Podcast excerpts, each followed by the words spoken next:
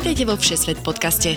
Rozhovory o všemožných miestach, všetečných ľuďoch a všelijakých nápadoch a plánoch, ako spoznať svet. Cestujte s nami každý útorok v spolupráci s denníkom SME.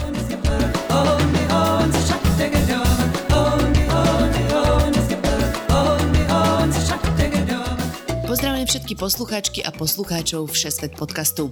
Moje meno je Tina Paholík Hamárová a už vyše 4,5 roka pre vás pripravujem s mojimi kolegami cestovateľské rozhovory po všetkých kútoch sveta. A keď hovorím o všetkých kútoch, tak myslím ozaj aj tie najodľahlejšie. Pre mňa je takýmto naozaj exotickým miestom dlhodobo Madagaskar. Štvrtý najväčší ostrov na svete má nespočetné množstvo endemitov, ako sú rozprávkové baobaby, lemury, minichameleóny či žabičky. O týchto všetkých zvieratách ale aj kontakte s priateľskými miestnymi či tajomnom pirátskom ostrove som sa rozprávala s manželmi Michalom a ľudskou Foltinovcami.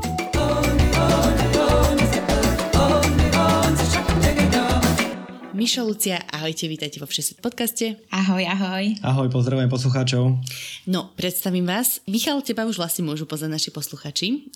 Z predošlého podcastu, ktorý sme robili o Patagónii, myslím, že Fú, 21? Uh, Kedy to bolo? Buď minulý rok, alebo predtým, ako si odchádzala vlastne do Dubaja. Hej, no tak to bolo potom minulý rok, hej. Tento rok som uh, už celý čas preč. Čiže o Patagónii si môžete vypočuť. A, a ľudské teda, my sa poznáme vlastne z videnia z jedného cestovateľského festivalu, kde ste prezentovali vtedy o Bali. Áno, áno. Áno, správne. A vy ste teda manželia a rodičia malej Amalky. Uh, máš dobré študované informácie o nás, áno. a už sa teda nejakú dobu poznáme, takže... Uh, ale áno, toto všetko, čo si povedal, je, je pravda. Jasné. No a teraz by sa akorát rozprávali, že ako sa vlastne váš cestovateľský život zmenil, lebo môžete spomenúť teda, ako ste cestovali predtým, ako sa narodil baby a ako to teda vyzerá už rok a pol približne uh, s dieťaťom. Tak my sme sa snažili cestovať, ja musím povedať, že ja som teda cestovala určite menej ako Miško, predtým ako sme sa zoznámili. Spolu sme to teda rozbehli, nakoľko nám to naše práce dovolovali. No a teraz e, s bábetkom, ono sa to tak e, udialo všetko naraz. E, mali sme tu teraz posledné dva roky pandémiu, my sme sa stiahovali, mm. narodilo sa nám dieťa. Takže tá zmena tam je, ale ja stále vravím, že kto má chuť cestovať, tak si to nájde tú cestičku aj s tým, s tým dieťaťom. Takže my sa snažíme, je pravda, že v začiatku to bolo hlavne, hlavne Slovensko, ale teda už aj Amalka sa pozrela do zahraničia, aj za oceán, takže mm. nejaké také prvé cesty už máme s ňou prejdené, bola už v Portoriku, teraz sme boli na Madeire, minulý víkend sme boli v Čechách. Som akorát rozmýšľala, že ktorý, ktorý oceán, to je taký skok, Portoriko, Madeira, Čechy. Áno. Idete stále do väčšieho extrému, hej? a, skončíme, áno, v Bratislave v Janka Krála. Hej, hej, a budúci týždeň ideme do Tatier, takže... sedí, sedí. Uh, no jasné, všetko, však samozrejme dá sa to prispôsobiť. Aj my sme o tom už viackrát nahrávali podcasty, že cestovanie s dieťaťom je možné a vždycky sa to dá nejakým spôsobom vymyslieť. Uh, no aj tak si zhrn, zhrnite nám, že kde všade ste boli, aj predtým, aj po dieťate, aj pred dieťaťom, tak akože in general, také vaše highlighty. No tých ciest bolo viacero. Pre mňa osobne, ja som milovník hôr, takže pre mňa jeden z najväčších highlightov bol asi Nepal, potom spomínaná Patagónia, o ktorej sme sa teda bavili. Určite bola zaujímavá skúsenosť aj India. Uh-huh. Bolo to za niečo úplne in, iné a naozaj veľmi... veľmi výživná skúsenosť. Áno, výživná skúsenosť. Ale určite celá Ázia sa nám veľmi páči. Boli sme na viacerých ostrovoch, Bali, Filipíny, aj keď bližšia destinácia, ale Gruzinsko je krásne. V Gruzinsku musím vstúpiť, eh, lebo to bude súvisieť aj vlastne aj eh, s dnešnou cestou, ktorú budeme rozoberať, tak mm. v mhm. Gruzinsku, tam sme sa zasnúbili. takže, no, takže z láskou na to spomínate, hej? Áno. Áno. áno, áno. A potom nasledoval vlastne tento náš Madagaskar. Uh, neskôr, čo boli Seychely ešte. Uh-huh. Väčšie ostrovy si vyberáte. Inak áno, akože to som tak minulá tým rozmýšľala, že taký ten ostrovný vibe uh, celkom nás baví. No, naši posluchači si to môžu všetko toto pozrieť na vašom YouTube kanále, no teda neviem, či úplne všetky cesty, ale máte tam naozaj veľa pekných videí spravených. Uh, volá sa Just Trip It tak si to určite pozrite. Ja som dneska preklikala niekoľko vašich videí, trošku som sa poopúšťala, ako zvyknem. že jednak, prečo som tam nebola a druhá vec je, že ja som vytočila toľko videí na všetkých našich cestách a v živote som ich nepostrihala. Proste, že hodiny materiálu. No k um, tomuto by som no mala a... čo povedať a Miško asi tiež, pretože my máme ešte enormné množstvo materiálov, ktoré nie sú, nie sú nejak uverejnené a práve to súvisí aj s tým bábetkom, že jednoducho teraz na to Miško až tak nemá asi čas, ale verím, že to nejak zmanéžujeme, aby mal. Hej, je to veľmi, veľmi pekné, aj mala som z toho taký dobrý pocit, fakt pekne to robíš, musím ťa pochváliť. Ďakujem. A, a sypem si oné maslo na hlavu, to sa asi nedá robiť fyzicky, ale v každom prípade som sklamaná zo svojej neaktivity. To nemám ani dieťa, kúpila som si iba motorku a proste tak nemám videa hotové. Tak o tú motorku anyway. sa treba tiež starať, takže je to také dieťa. Asi nie úplne až tak. áno, áno, hej, už som jej dala napapať a tak. Uh, no, ale tak povedz si teda, že ako prišlo na Madagaskar. Mm, už si spomínala, že v Gruzinsku ste sa zastúpili, brali ste sa v Tatrach, no asi ste sa nebrali úplne v Tatrach, ale rozhodne tie máte pekné fotky. A, a teda Madagaskar bola aká cesta? No Madagaskar bola vlastne naša svadobná cesta. Vlastne všetky, na, alebo skoro všetky naše svadobné, eh, pardon, skoro všetky, všetky naše svadieb, cesty. čo si absolvovala. hej, hej, teraz pozerám na Miška, no dobre. Sobašná, je to obyčajná sobašná podvodnička. Uh, cestujem po svete. no, nie.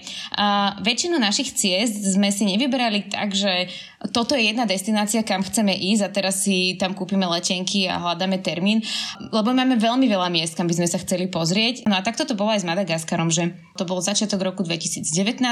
No a potom zrazu mi vyskočil Madagaskar a vrám si, že wow, tak to bude riadna exotika, že to by bola dobrá svadobná cesta.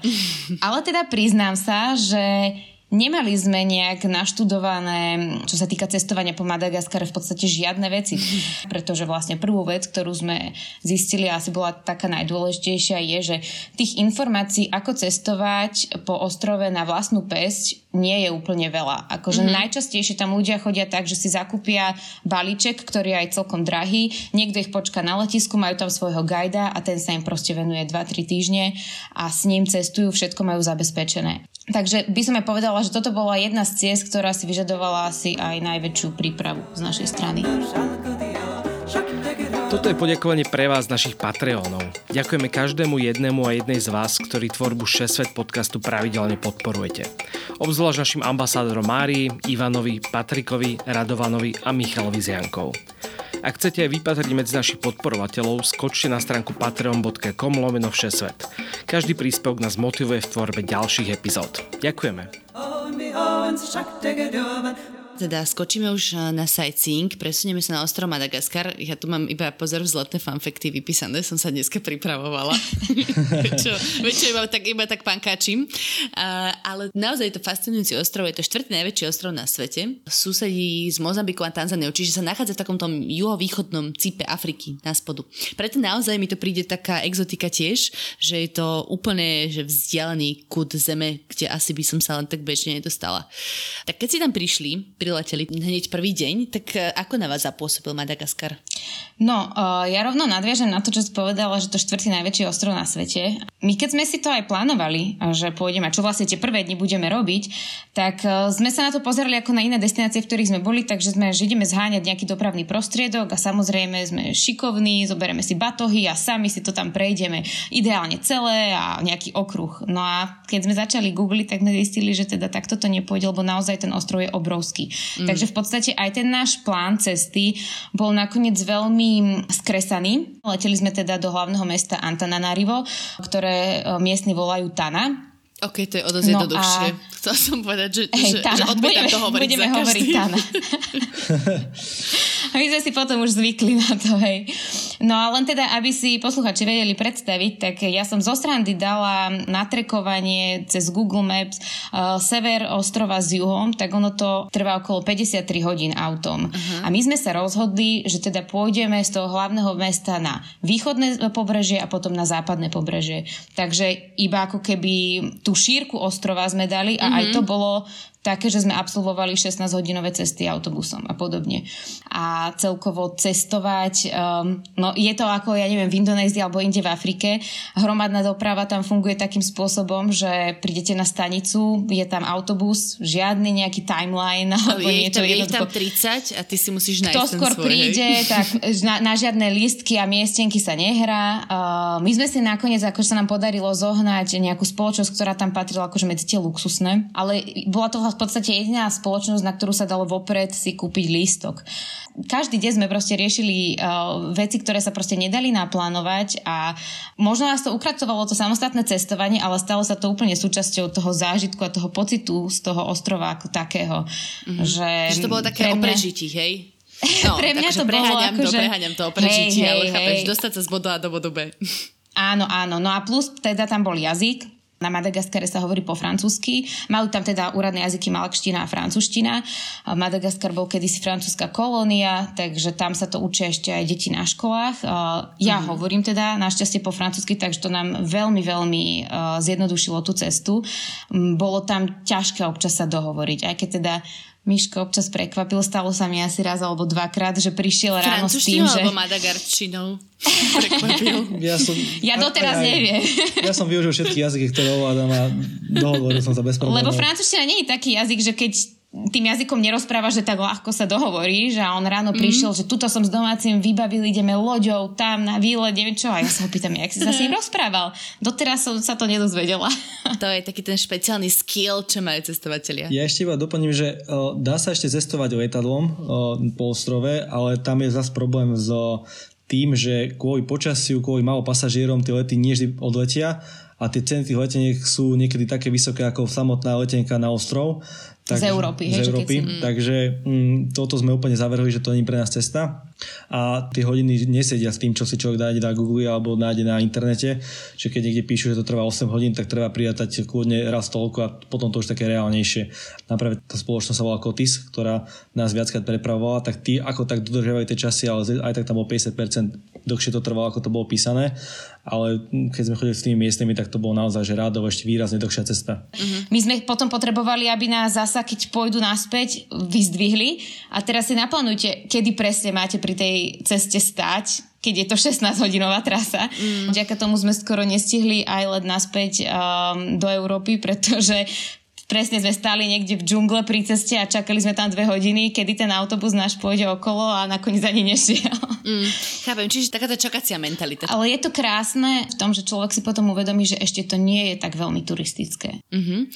To som sa rovno aj chcela spýtať, že, že či teda sú tam zvyknutí na turistov vôbec? Akože na akej úrovni je tam ten turistický ruch? Mm, akože snažia sa, budujú ho, ja som si pozeral nejaké štatistiky a v roku 2017 myslím, že tam mali 360 tisíc návštevníkov za celý rok, čo je v Bratislave bolo 1,5 milióna, mm-hmm. takže je to naozaj veľmi, veľmi, veľmi málo, je to naozaj takmer nič a na takom obrovskom ostrove sa to naozaj roztratí, čiže fungujú tam už nejaké také služby, ktoré ten človek vie buknúť nejakého sprievodcu, vie si dobrať taxík, vie ísť do reštaurácie, kde sa dorozhovorí aj nejakou lamanou angličtinou, čiže dá sa a hlavne, hlavne fungujú tam cestovky, to znamená, že keď si mm-hmm. na mhm. Slovensku niekto bukne cestovku, tak tam už ten turoperátor miestny si ho zoberie pod krydlo a už tam všetko pre neho vybaví, zariadi. Čiže už tam turizmus funguje, ale je to naozaj že veľmi, veľmi vzdialené od už len povedzme Ázie, že keď to niekto sa porovná s nejakými Filipínmi, Bali alebo s Maléziou, tak je to úplne, úplne iná liga.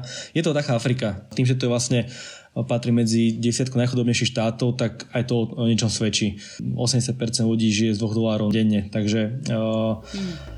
takže tak si to asi treba predstaviť tú krajinu. Tak dajme si nejaké také zastavky, ktoré ste absolvovali, čiže hlavné mesto. som sa nachytala.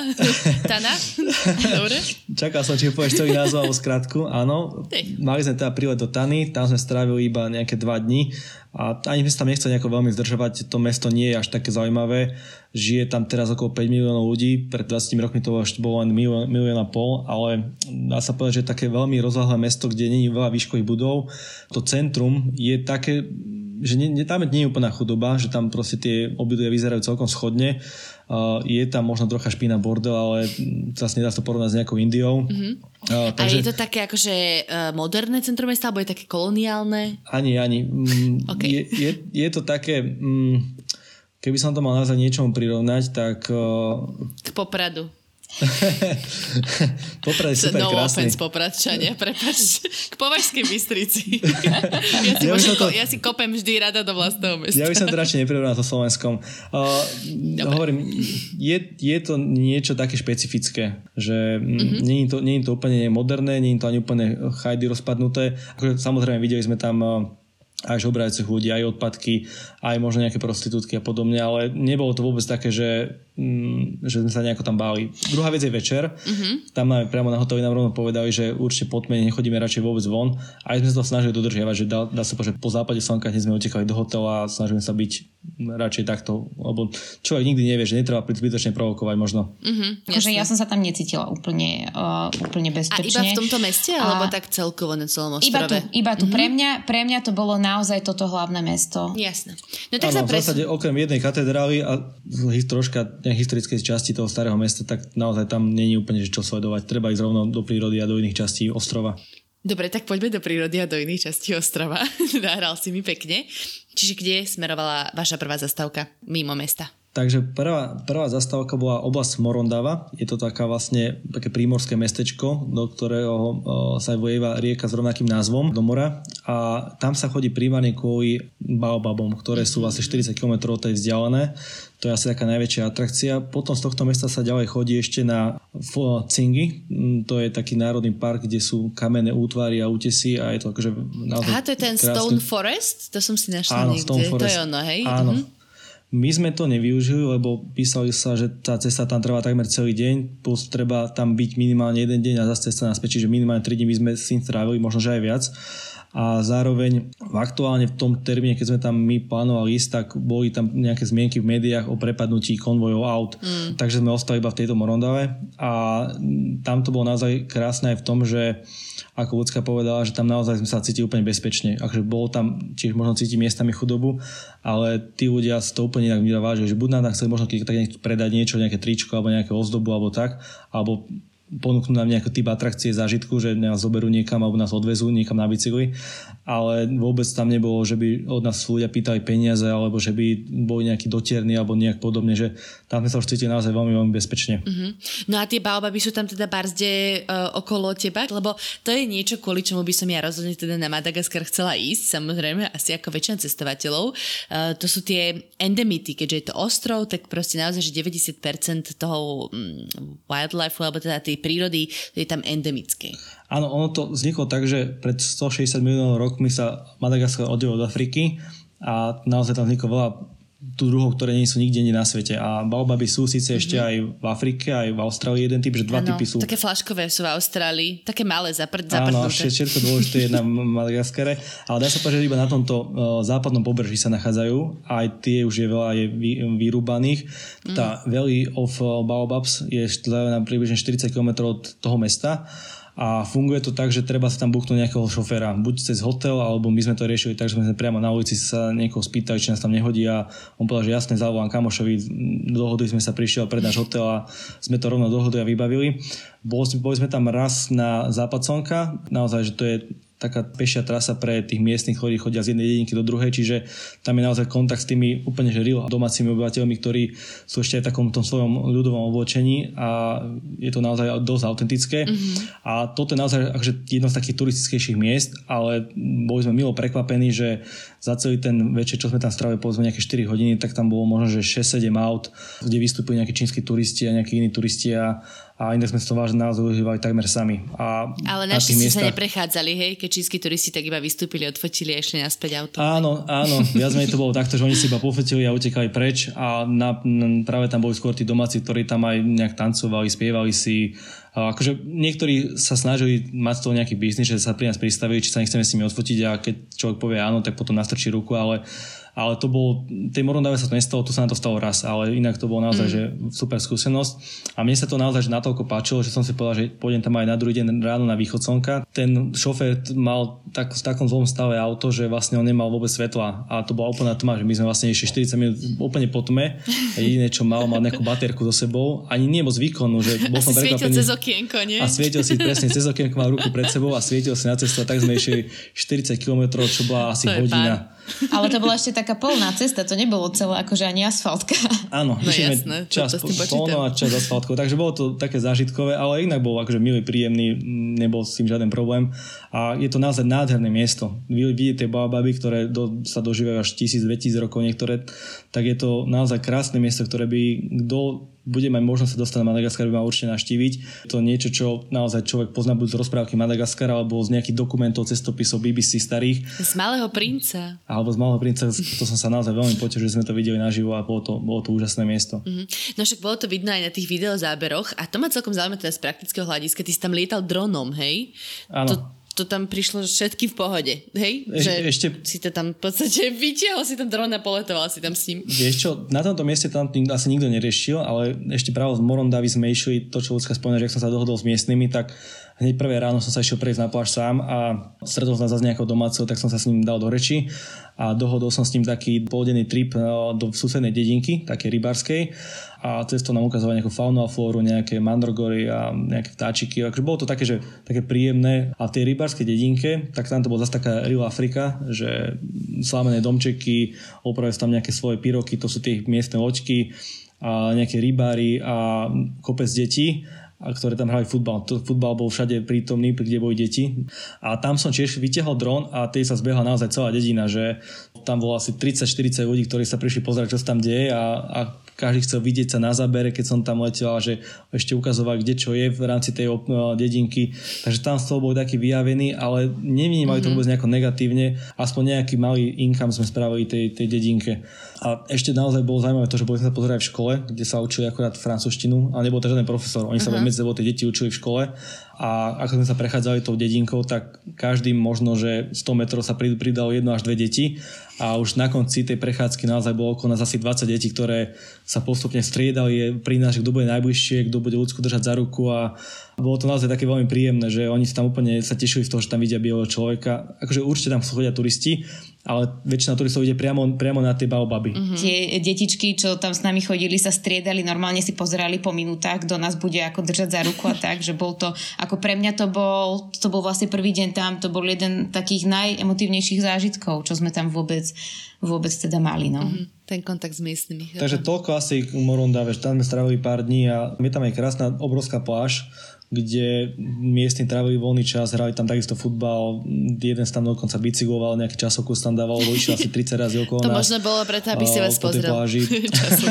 je, je, to možné, ale išiel fakt, že tempo, išiel dosť rýchlo, takže vyzeralo tak, že trénuje na, na niečo, možno na Olympiádu, alebo neviem, drahá cyklistika. Uh, no a tie pláže boli také na kúpanie, alebo iba hranie futbalu. Táto konkrétna bolo, tam bolo aj príjemne teplo, okolo 30 stupňov, aj more bolo celkom fajn. Tým, že my sme boli vlastne v lete, čo je vlastne zima na Madagaskare, tak už v vyšších častiach sme sa úplne nekúpali, mm-hmm. iba ja raz v bazéne, ale tu sa aj dalo kúpať a bolo to tam príjemné. Skôr som to ani ale nemyslela. Skôr... Miestni sa tam kúpali. No to som myslela, že ani nie skôr počasie, ale že či miestni sú zvyknutí sa kúpať, lebo však máš veľa krajín, kde máš krásne pláže, ale ľudia proste sa nechodia, nechodia kúpať, lebo na to nie sú zvyknutí, náboženské problémy a tak ďalej, hej, že preto som nevedela, že či je tam to je bežné. No keď sa tam turista vyzlečí a ide do vody, chápeš? A, a vieš čo, ne, nemal s tým žiaden problém, ale ako hovoríš, aj túto to bolo, že keď bolo, vymyslím si, že 100 ľudí na pláži od uh, hráčov futbalu a rodín s deťmi a podobne, že naozaj tam užívali nejaký rodín spoločný čas, tak vo vode bolo pár ľudí iba. Takže mm-hmm. uh, není to ani tam úplne také, že teraz ideme sa, ideme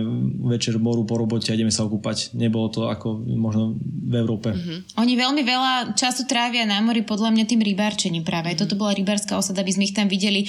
Uh, jedna z tých vecí, ako oni tie ryby chytali, oni naskakali do vody a proste naťahovali ta, tam tie veľké siete. Takže možno aj to je ten dôvod, prečo ich to potom už až tak neláka sa ísť. Majú toho dosť. Okúpať, no. Už sú vyčvachtaní, jasné. A to teraz hovoríme o západnom pobreží. Urobím si takú, taký rýchly detour, tak na východnom pobreží ste asi tiež boli pozrieť pláže, tak tam boli tie pláže nejaké iné, že vieš, ak máš otvorený oceán, tak tá voda sa správa inak? Na východnom pobreží bolo všetko iné, pretože v podstate v tom mieste, ako je to Antananarivo, tak tam zrovna ako keby kopíruje také pohorie alebo vyvýšená náhorná plošina, alebo ako to nazvať, ten ostrov. To znamená, že ten západ ostrova, kde sme boli, ten bol úplne suchý. Tam bolo mm-hmm. málo, málo vody, bolo to tam taká, taká vyslovene viacej africká krajina, by som to nazvala. Kdežto keď sme potom prechádzali na tú druhú stranu ostrova, uh, tak tam to viacej pripomínalo takú Indonéziu. Mm-hmm. Uh, boli tam také náhorné plošiny, kopce, boli sme niekde okolo 1500 metrov nad morom, rýžové polia, o mnoho to tam bolo uh, vlhkejšie prostredie. Daždivé pralesy, alebo čo, Áno, hej? presne, pralesy a podobne, hej, hej. Morom sa vrátiť naspäť do Tany, kde sme iba prespali a tá cesta bola naozaj taká, že celkom zážitková, lebo sme išli s miestnymi. Bolo nás, ja som to rátal, 22 ľudí v dodávke mm-hmm. a tak sme sa vlastne presúvali, myslím, že to bolo, ak sa nemýlim, 15 hodín. 15 aj, vám niekto sedel, aj vám niekto sedel na kolenách, alebo ste postávali? Nám sa báli, ale iní. No, áno, presne tak. U nás sa troška asi báli, my sme boli jediní bieli v tej dodávke, takže ostatní boli po dvojiciach na sebe, také divadelné sedenie, ale na sebe. A ale bolo to že zážitok a tá cesta bola dlhá, naberali sme rôznych ľudí, ktorí si nosili sebou nesli sliepky, kúrata, čokoľvek, Jasné. že na streche boli nejaké zemiaky. Takže oni naozaj, že to bola miestna doprava pre miestnych a oni nie sú úplne čokoľvek, čo bolo potrebné. Prišli sme do Tany a odtade sme išli potom na úplne opačné pobrežie. Tam sme išli do mesta Tamatav. No a my sme vlastne išli na to pobrežie hlavne kvôli tomu, že odtiaľ sme sa chceli vydať na ostrov Il Saint Marie. Je to taký veľmi známy a populárny ostrov, zasa turisticky na, na úrovni teda Madagaskaru, že neznamená to tam, že tam budú nejaké davy ľudí, ale ľudia tam radi chodia, pretože toto by mal byť uh, starý pirátsky ostrov. Aj sa vraví, že Madagaskar ešte predtým, uh, ako tam bola francúzska nadvláda, predtým to bolo kráľovstvo Merina a ešte predtým tam vlastne mali byť piráti. Hovorí sa dokonca, že tento ostrov je jediný na svete taký vyslovene, že zachovali pirátsky. Je tam pirátsky cintorín, ktorý by mal byť jediný na svete. Rovnako je tam nejakých 13 uh, potopených lodí, ktoré sa mm. našli. Hovorí sa, že aj kapitán Kit tam bol a vraj tam kedysi bola aj nejaká taká anarchistická skupina pirátov, ktorí tam žili nejak podľa seba. Takže sám sme strašne chceli ísť, lebo okrem iného tam boli aj krásne pláže, piesočnaté, vyslovene taký raj. No a rovnako vlastne medzi tým pobrežím Madagaskaru a týmto ostrovom je kúsok teda mora, kde práve v týchto obdobiach júl, august chodia veľryby so svojimi mláďatami. Takže na to sme sa tiež veľmi tešili, že tam by sme išli. No ale krásne sme to opísali, ale samozrejme naša cesta na Madagaskare nebola vôbec taká jednoduchá. Dostali pretože my sme prišli do... No asi. My sme prišli do tohto Tamatave, ktoré bolo priemyselným centrom. Vôbec to nebolo zaujímavé mesto, naozaj tam sme videli takú tú, tú tvár priemyselnú toho ostrova. E, chodilo sa tam e, smerom e, na sever do mestečka Mahambo, odkiaľ chodili lode. Ja už som predtým čítala o tom, že tá cesta tam je taká všeliaká a že proste treba si dávať pozor a že keď je zle počasie, tie lode nejdú a že ľuďom býva často zle. My ako sme prišli, tak nám povedali, že cez víkend určite žiadna loď nepríde, že je zle počasie, v pondelok uvidíme a že nie. No a ja som si dneska zrovna som zistila, že minulý rok uh, tam takto stroskotala loď a je tam, bol tam okolo vyše 90 mŕtvych. Proste tie prúdy tam sú nejaké silné a my vlastne aj keď sme prišli do tohto mesta, tak nám sa nezdalo, že je až také zlé počasie. Takže nakoniec sme sa museli s týmto našim pirátskym snom rozlučiť ale no, keby... ale keby som bola pirát, tiež si vyberiem takýto ostrov, na ktorom každý, je každý havaruje, kde by som práve, svoj poklad, vieš ako. Je to možné, že práve preto to bolo, ale ak by tam náhodou niekto išiel na Madagaskar, tak tento ostrov vrelo, vrelo odporúčam. To, tá časť vlastne tejto našej cesty mala byť práve taká svadobná a tá nevyšla. takže, takže to bolo viacej dobrodružné. Čo tam po baobaboch? Pekné fotky pri baobaboch, ok, ale pirátsky ostrov to je niečo iné. Ja si opäť predstavujem naozaj naozaj taký ten ostrovček s jednou palmou uprostred a veľké X tam, kde si sa všetci snažia sa k nemu dostať, ale furt si havarujú, vieš, potopia sa, nedostanú sa tam a tak ďalej. Ale tam, tam je ten poklad evidentne. No. no. Ale tí piráti to majú to jednoduchšie. Tak, to, to nenadajú vedieť. tí piráti to majú to jednoduchšie, keď tam rozsokotá toľko ľudí, tak vlastne nemusia ani nejako rabovať, že stačí proste iba hey, zobrať jedného potápača. Dobrý šnorchel. Hej, presne tak. No, takže naše plány sa, sa menili. A, no a pani v ubytovaní, v ktorom sme bývali, nám hovorila, že ale ona má uh, veľmi akože dobrých známych, ktorí tuto troška južnejšie, tam sú nejaké kanály vodné, uh, nejaká rieka pospajaná tak, uh, že tam sú pekné mokrade a prales, že to, tam to bude fajn, že nech ideme tam. My sme o tom nič nevedeli, ale tak nemali sme veľmi na výber. Oni jazdia na tých uh, pirok, sa volajú tie miestne, miestne loďky, ktoré pre mňa, mne to prípada, že, že aj na na pokojnej vode sa by som sa bála, že sa prevrátim. Pre nich to bol dopravný prostriedok, všetky tieto rieky, nosili tady bambusové palice a podobne. No my sme sa prešli na taký jednodňový výlet, bolo to do jednej dedinky medzi v podstate morom a, a touto riekou.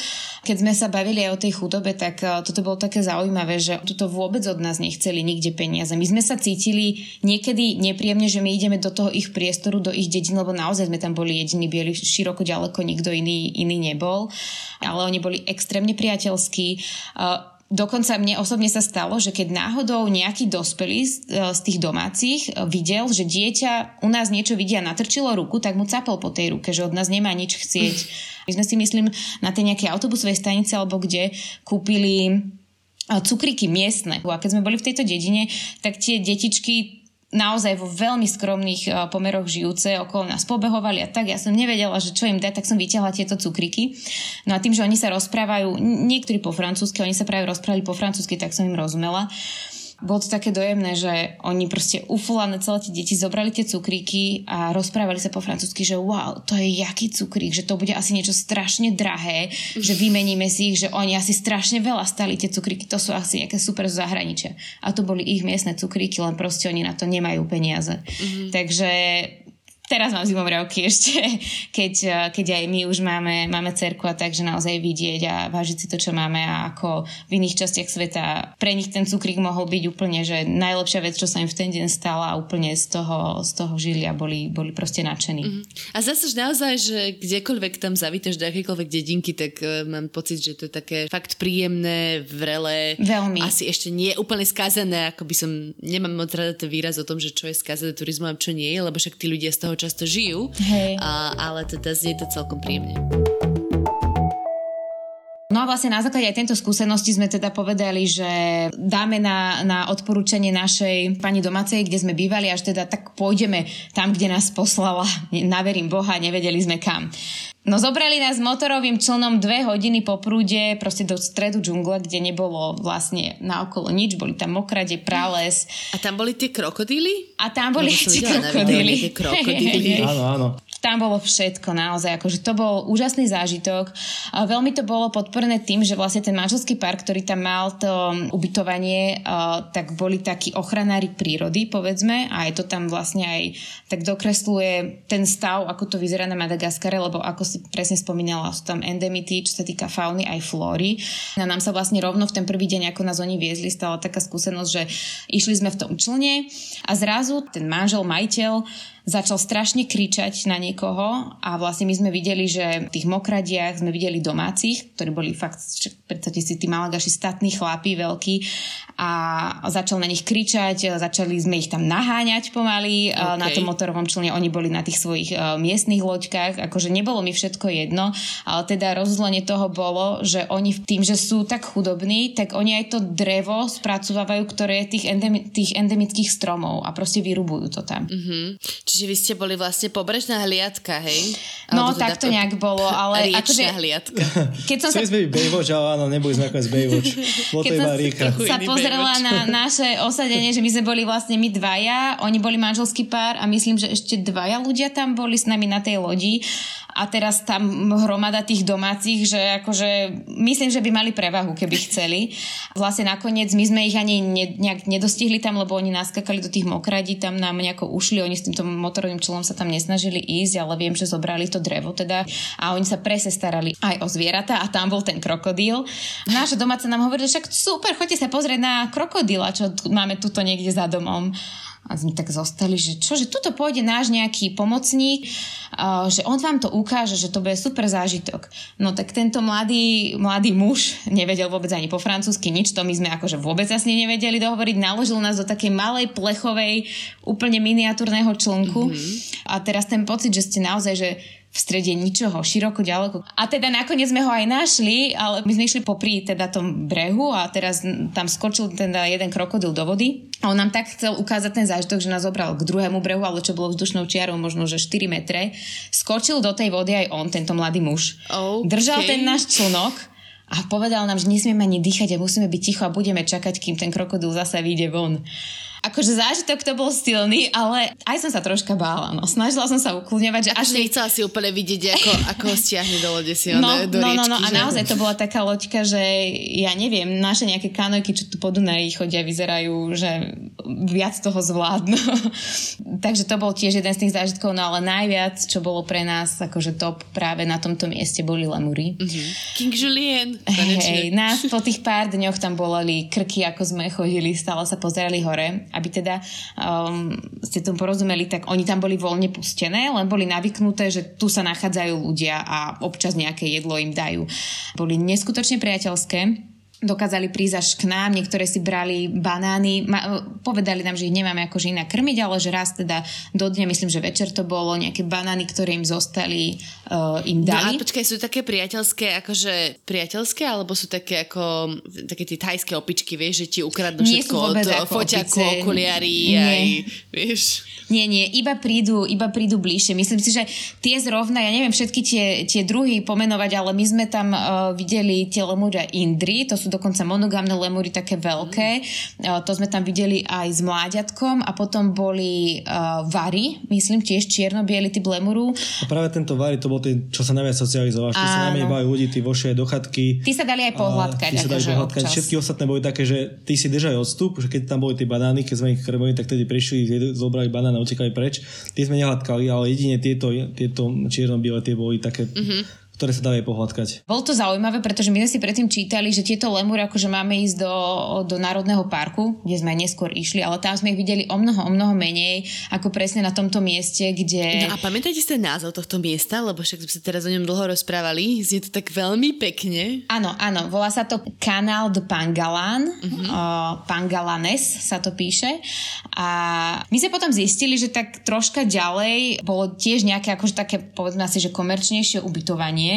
A mali tam aj svoju nejakú, čo to bol, botanická záhrada? Tak, niečo na ten štýl. Vedeli sme tam so sprievodcom prejsť a pozrieť si tie endemické rastliny. Všade boli nejaké mesožravé rastliny. Tuto sme videli aj veľa komárov, na tej mm-hmm. druhej strane ostrova neboli.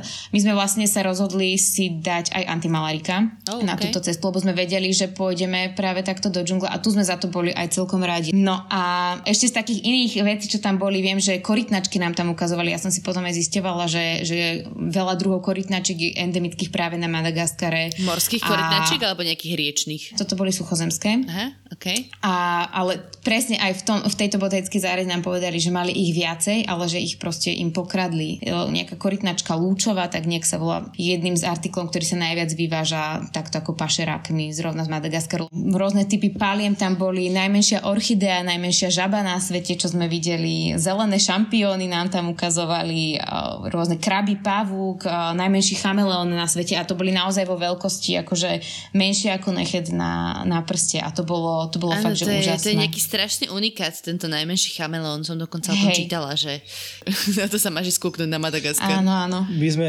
práve s jedným iným takým dedinčanom išli do džungle a on nám práve tieto všaké endemity ukazoval a že bol z neho riadne tiahnuť alkohol. Hovoril, že večer predtým prišli nejakí študenti uh, z mesta do dediny, takže sa proste troška pripili.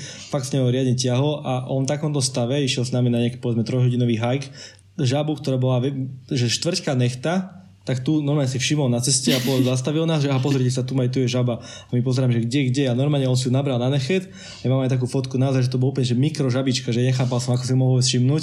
A takto našiel aj chameleona, aj rôzne takéto iné zaujímavosti. No mal iné zmysly, mal vycibrené, alebo teda vycibrené. posunuté, hej, že niektoré pokulhávali a niektoré boli akože zvýšené, chápeš? tak neviem, ako ty, ale ten zrak, ja väčšinou ma taký, taký pokulháva u mňa možno v tom stave, ale on ho mal vycibrený riadne. Celko si mi nahrali tým očkovaním. Rada by som teraz prešla na časť o logistike. A, a to je presne, že čo ste si pripravovali napríklad uh, skrz toto zdravie predtým, ako si tam išli, že aké očkovanie ste si dávali robiť? Tá štandardné tetanovka, žotačku, ABčko.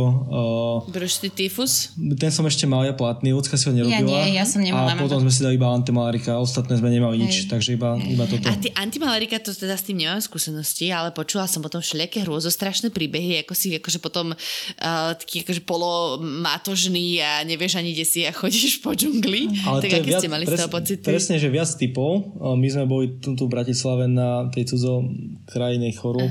Áno, klinika cudokrajných chorób, myslím, že tak sa to volá. A tam nám vlastne odporúčil taký typ, ktorý naozaj nemal, nemali sme takéto problémy, lebo nám Čiže nemali ste že... halucinogénne nie, nie, nie. palarika, presne sme čítali aj my, že niektoré majú takýto efekt a ľudia potom, že skočí z auta a podobne somarín robia. Mm. Takže my nie, my sme mali naozaj, že ani sme nevedeli, že sme nie, Mali ste nie, good trip.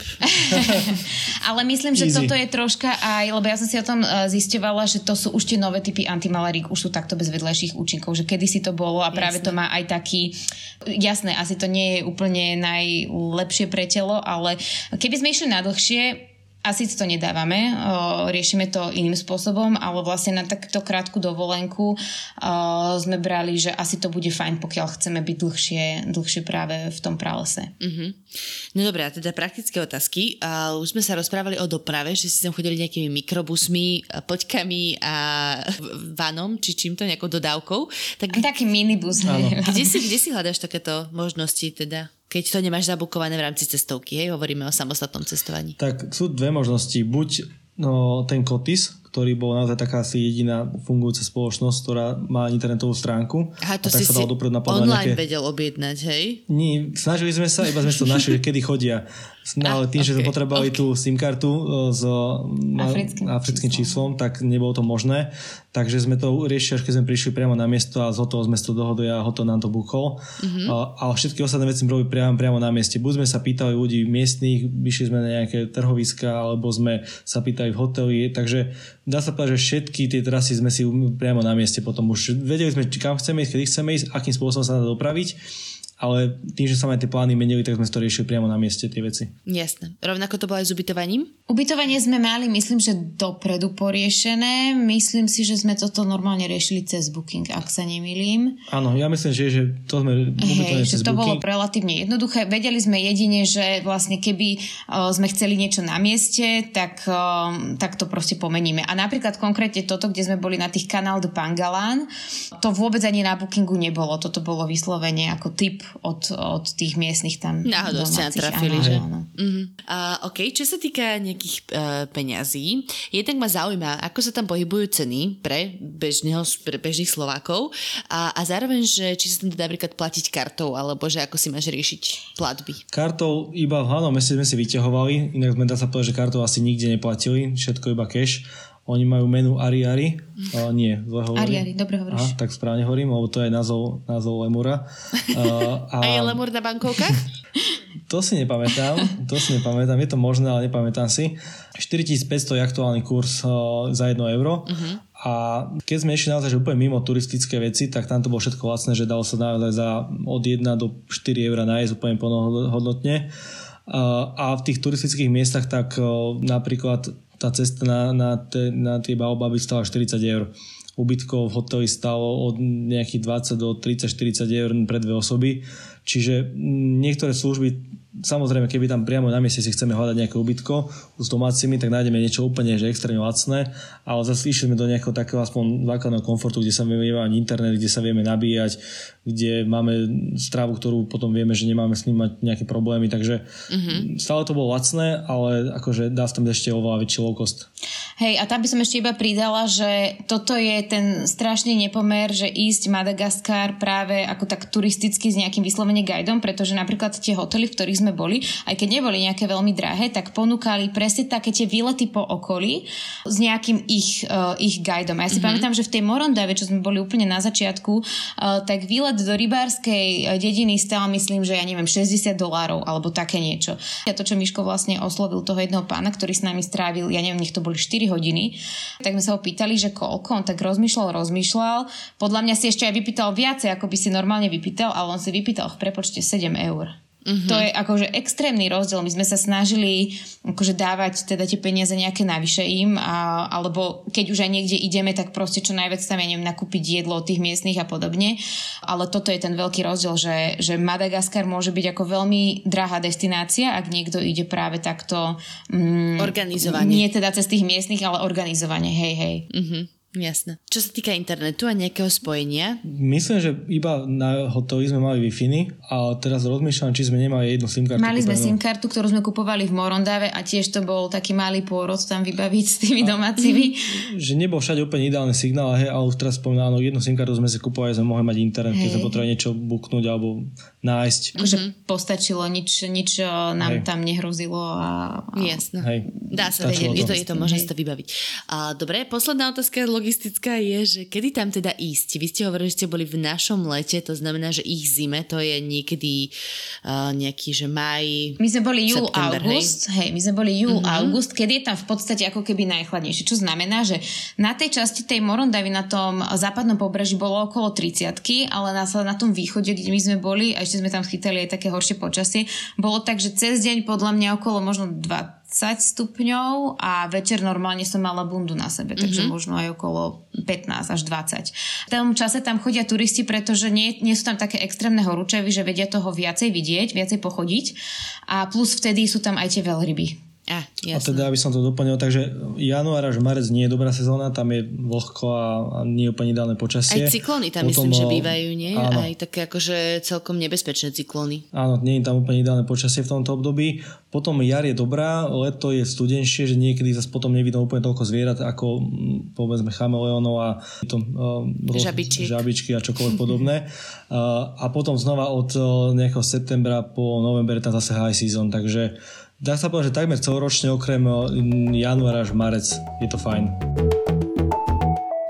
Dobre, posledná zastávka na našom rozprávaní bude, čo dobre ste tam jedli a čo je také akože lokálne, tradičné jedlo. A ja som bol v tom čase ešte väčší mesožravec ako som teraz a miloval som zebu steak. To vlastne z tých ich domácich miestnych kráv, výborne správané mesko na korení a naozaj som tam viedol podľa mňa, že každý druhý deň som si to dal, mm-hmm. ale mimo to všetky morské plody, tuniak, krevety, rôzne typy rýb, Kuchyňu majú dobrú. Ja som sa tam naozaj vždy pochutil, že ani raz som nemal nejaký problém, že by to nechutilo, alebo tak, že ja som si naozaj pochutnal vždy. Mm-hmm. Hey, ja som bola tiež prekvapená, že ako veľmi, veľmi dobré jedla tam mali a keď sme vlastne chodili aj do reštaurácií, ktoré povedzme neboli ani úplne, že najlacnejšie, bol to taký priemer, tak proste jedlo stále, ja neviem, 4 eurá, v prepočte 3-4 eurá a veľmi dobre dochutené. Neviem, ako to robili, ale naozaj všetko tam bolo tak veľmi dobre dochutené.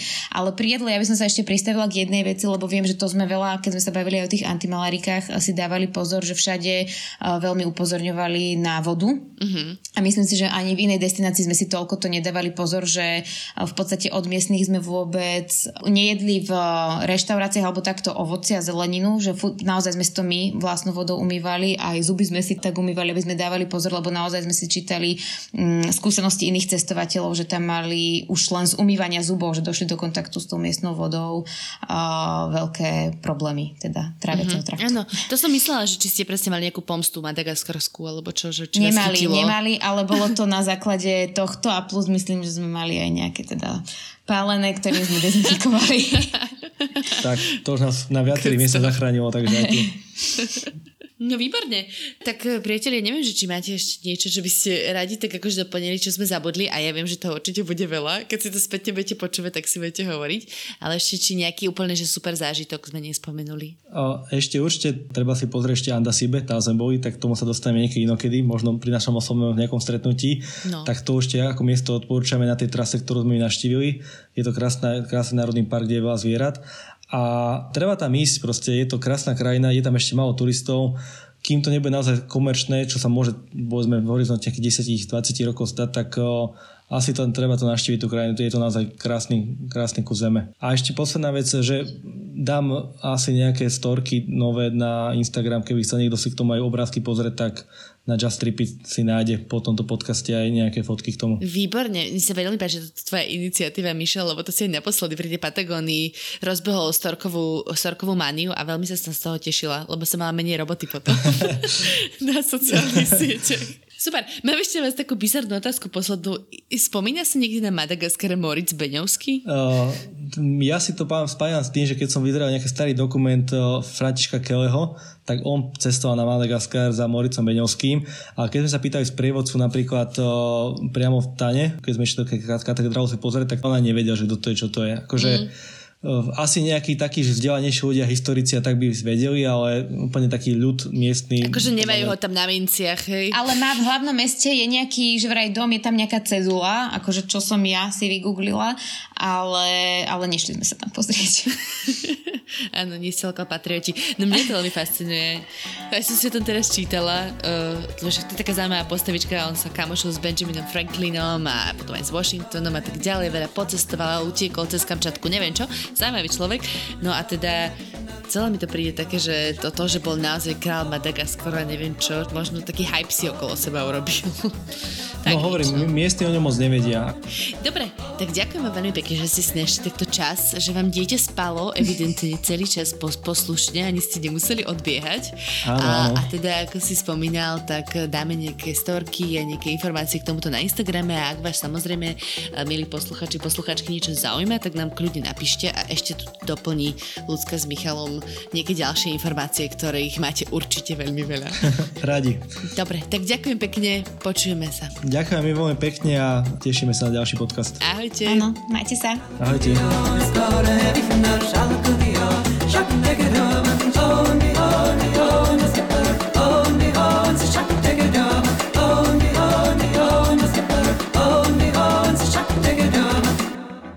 Som Jana Maťková a v denníku SME pripravujem spolu s mojimi kolegyňami a kolegami denný podcast Dobré ráno.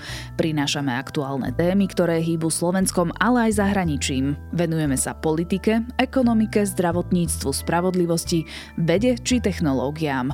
Proste témam, ktoré nás dennodenne ovplyvňujú a o ktorých chceme vedieť viac. Podcast Dobré ráno ako vašu dennú informačnú výbavu nájdete vo vašej podcastovej aplikácii alebo na podcasty.sme.sk.